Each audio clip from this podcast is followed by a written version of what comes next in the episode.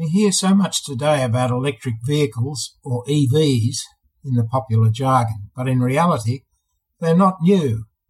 In the museum's collection is a 1917 Detroit Electric Brougham. It was, in its time, a popular, well appointed car. It was clean, easy to start and drive, quiet, and accelerated quickly.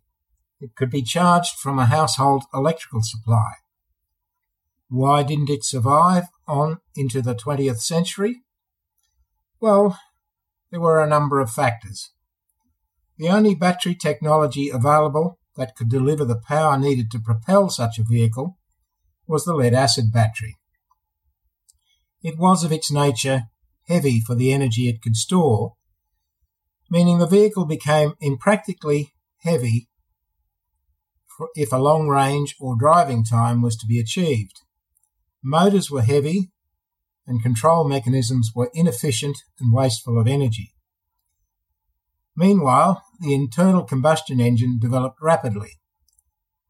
Petroleum fuel embodied a much higher level of available energy at a lower weight than the lead acid battery. Industrial investment quickly drove improvements in engines and fuels.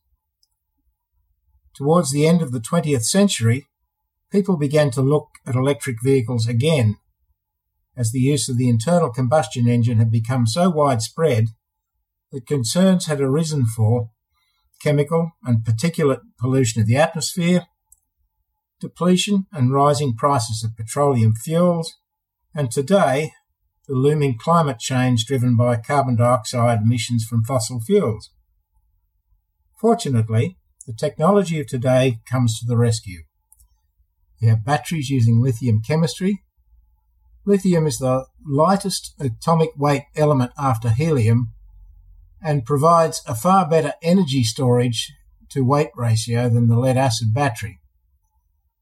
Strong magnets incorporating rare earth metals like neodymium or samarium give us light and powerful motors.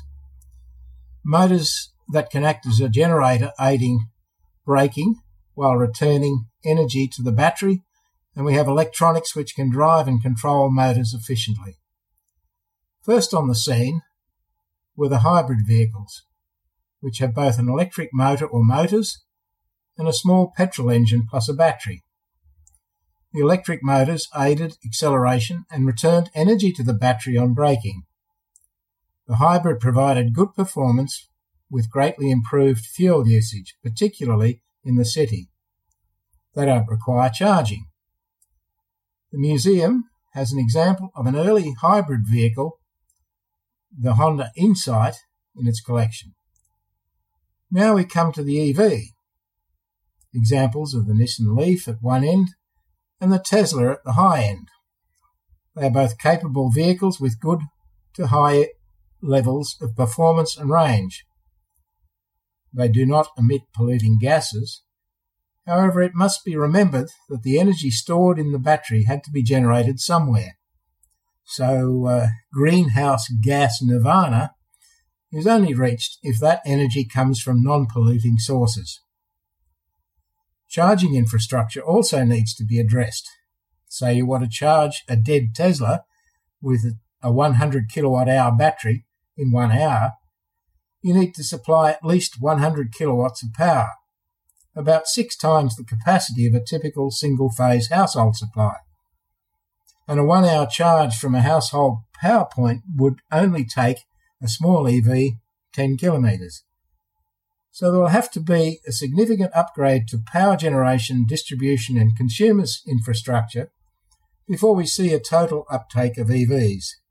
However, EDs, EVs are indeed the way of the future once we see these infrastructure improvements in place, augmented by a much greater level of energy sourced from non polluting sources.